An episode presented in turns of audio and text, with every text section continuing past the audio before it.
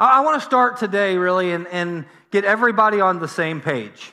So whether you're in here and you're in like the, the first grade or second grade or you're like 118, like we, you, like we should all be on the same page. How many of you in this room or, watching online today, even like wherever you're watching, raise up your hand, ha, ha, would admit to everybody here that you've done at least one stupid thing in your life? Right. If if you didn't raise your hand, welcome Jesus. Like we're glad you're here. Like I hope you enjoyed those songs we sang about you. Like it's uh, it's great. And my problem though with, with coming up with an illustration when it comes to doing something stupid, like wasn't a lack of examples. Like I had plenty. Um, but it was which one do I tell? So I decided that I'm going to be safe. And I'm going to tell one that I've already told and didn't get fired for. I was thinking about this several, several years ago. Like I, I'd come home from a trip. I was, I was gone somewhere and I was like I was exhausted. Like I was tired and grumpy. And that only happens maybe once a week for me. But, but, but I was tired and, and I was grumpy, and I get in and I just, and I want to go to bed, and on my bed there are like 47 throw pillows. And I hate throw pillows. I do, so I start tossing them off the bed, and Jennifer said something smart alecky, and like, because she does that, man, she's got an attitude. Um, um, so, so then I got even madder, and I pushed the screen out of the window, and I started throwing throw pillows out the window.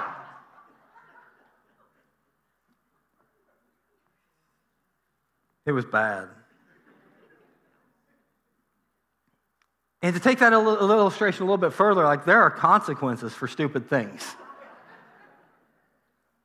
I had a mad woman on my hands, and I had to go outside and pick up throw pillows. Like, that was a long night. Like, it was lucky I didn't throw anything else out of the window. I don't think I have since then. But, but the point is that, that we all make we all make mistakes, right? And there are consequences for our mistakes. The sermon in a sentence today for everybody, uh, in case you want to leave early or you get bored, you fall asleep, whatever. Like the sermon in a sentence is this the place of your greatest mistake is an opportunity to experience God's greatest mercy. The place of your greatest mistake, listen, it's an opportunity to experience God's greatest mercy. And I say it's an opportunity because honestly, some people don't want to experience God's mercy, they want to continue in their mistake. Or some people don't think that God could actually love them and forgive them and bless them um, because of, of their mistake.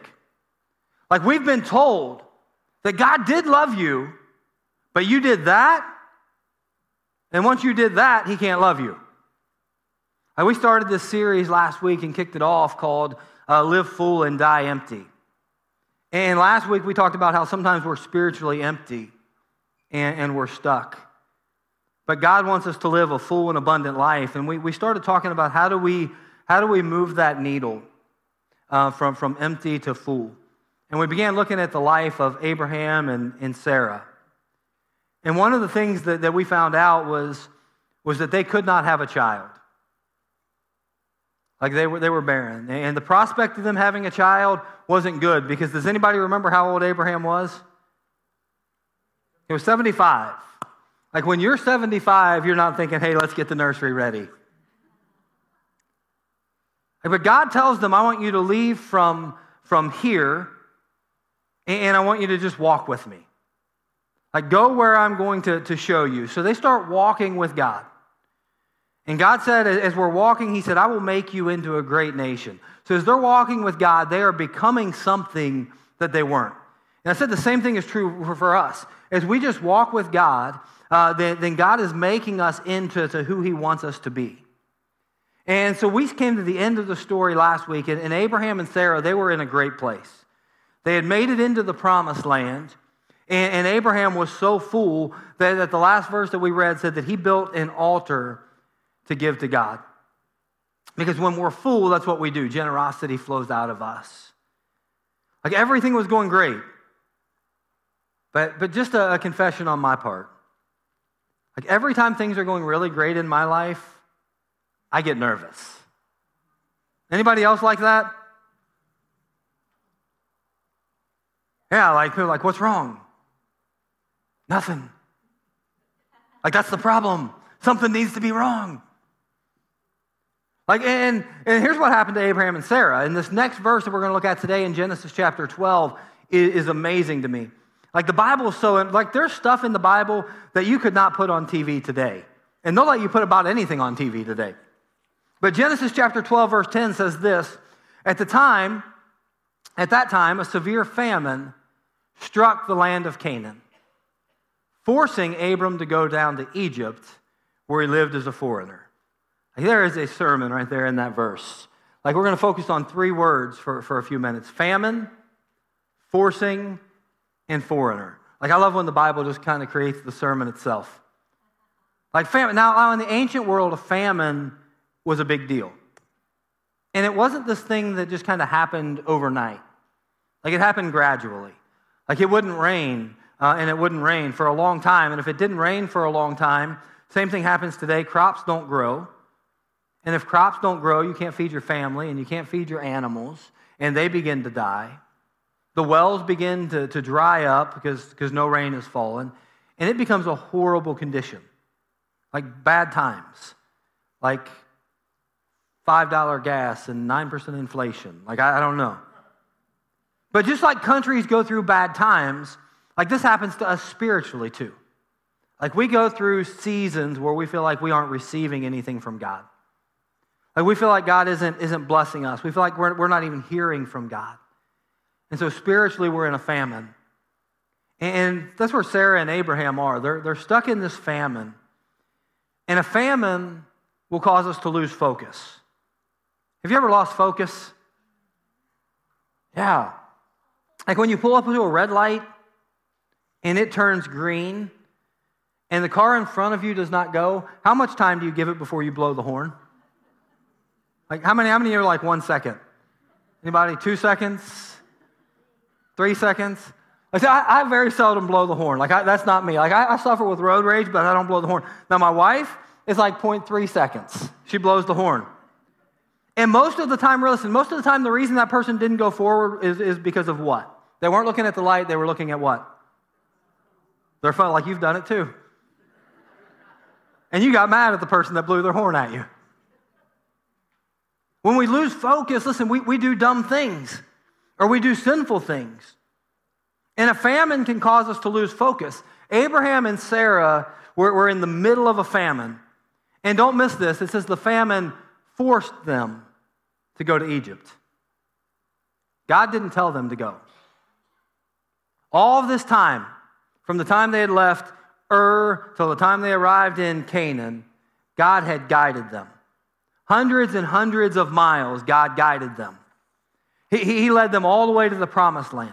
God had been their provider, He'd been their protector. God had been everything to them. But as soon as their circumstances changed and they took their eyes off God and they put them on their circumstances, and because the conditions were bad, like they said, we've got to go somewhere God isn't leading us. We have to go somewhere where we are, we are foreigners.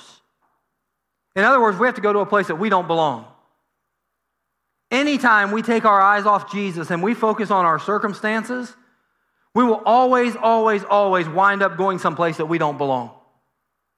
That's what naturally happens when we take our eyes off Jesus. When we start to run out of gas. Now, were Abraham and Sarah bad people? No. Were they wicked people? No. Were they evil people? No. They just started focusing on their circumstances and they ended up going to a place that God didn't tell them to go. This is where it gets super interesting. Genesis 12, verse 11 says, As he was approaching the border of Egypt, Abram said to his wife Sarai, Look, you are a very beautiful woman. Now, ladies, how many of you know that something is coming next? Your husband tells you that, like, how many of you know like something's coming next? Like, you, ladies, you know if your husband is just dishing out a compliment or if, like, they want something. It says this when the Egyptians see you, they will say, This is his wife. Let's kill him. Wow. So then we can have her. Now, fear causes us to do stupid things, right? Like, I'm so scared of snakes. Like, like I am. If, if I'm fishing and I see one on the other side of the lake, I pack up and leave.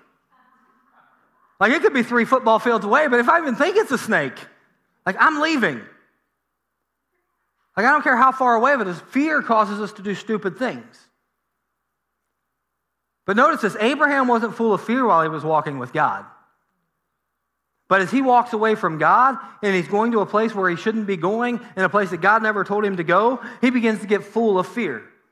Like, and when we're full of, uh, of, of fear, we'll do stupid things. But when we're full of faith, we'll make decisions based on, on faith. When we're empty, we'll make decisions based on fear. And by the way, Paul writes that, that God has not given us a spirit of fear, but of power and of love and of self discipline. It's in 2 Timothy. And I know that what some people are saying, they're like, they were in a famine. They had to go to Egypt. No, no, no. I, I, I don't know about you, but I have a God that can supply my needs even in the middle of a famine. Like, I, I have a God that He knows how to take care of His children. Like, He will meet you in the fiery furnace. He will be with you in the lion's den. He knows how to deliver us from, from danger. And the same God was with, that was with them will be with us no matter what this world throws our way. We have a God who's able to take care of His children even in the middle of a famine. So then it gets worse for Abraham and Sarah. Watch where it goes. So please tell them you are my sister. She's like, I'm your wife. He's like, I know, but we can pretend we're from Kentucky. Like, um, sorry to the people online in Kentucky that are watching. Um, says, then, then they will spare my life and treat me well because of their interest in you. Selfish, anyone? They will spare my life. They will treat me well. Abraham was like, Listen, honey, I got an idea. Like, they're probably going to, to kill me when they see how hot you are. And by the way, that's hot. Like, they're, they're probably going to kill me. So he's going to sell his wife for himself. He's going to pimp out his wife. Like, I would say, like, I would I don't know all of you, but I would say that there's not a man in here who's going, hey, baby, I have a business proposal for you. I know how we can pay for Christmas this year. Like, like, but listen, whenever we walk away from God and we get empty, we will do selfish things that hurt other people. Like we do. All of us do. Like I know I have. Like we get self centered and we get self focused and we forget who we are and what we're called to do. Like he is her husband. He's supposed to be protecting her, he's supposed to be defending her. Instead, he sells her. I say, well, it doesn't say he sells her, but listen, keep reading. And sure enough, sure enough, it was written by somebody in the South. And sure enough, like when Abram arrived in Egypt, everyone noticed Sarah's beauty. When the palace officials saw her, they sang her praises to Pharaoh, their king, and Sarah was taken into his palace. And I'm sure it wasn't bad at first. Like they're singing her praises.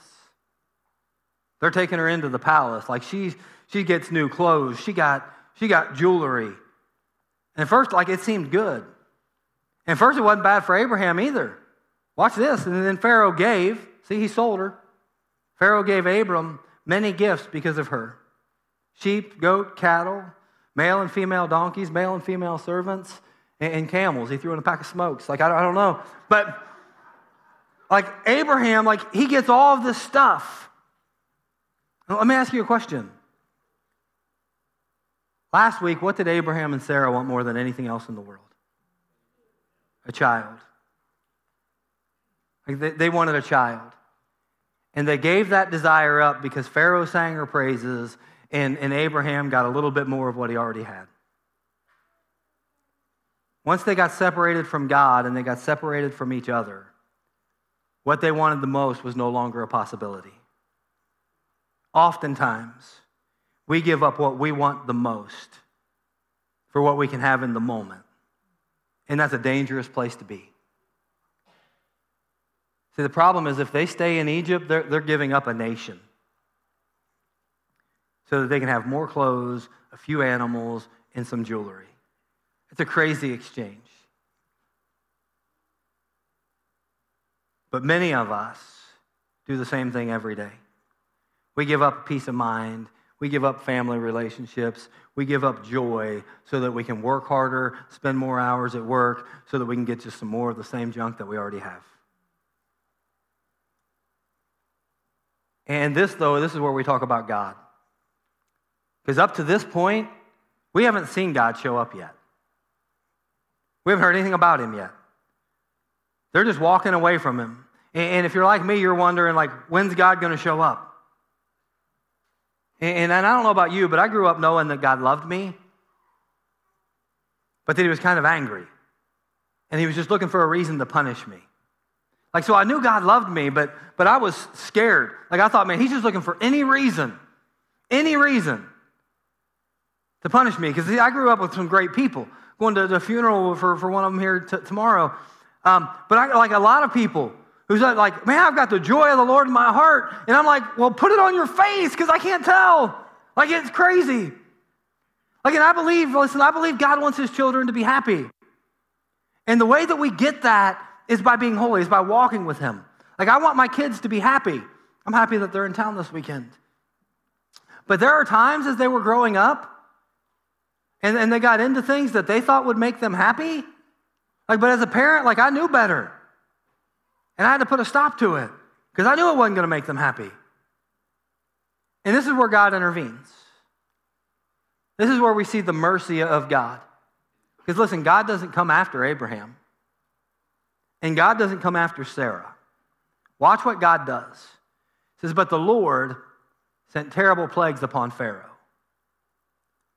See, God knows that the ultimate battle is with the enemy. God knows that if he destroys the enemy, then that's the battle. I've heard people say, God wants to destroy me. Listen, I promise you, if God wanted to destroy you, you would be destroyed. He's not in heaven going, man, I just can't seem to get that guy. Like, but said, but the Lord sent terrible plagues upon Pharaoh and his household because of Sarah, Abram's wife.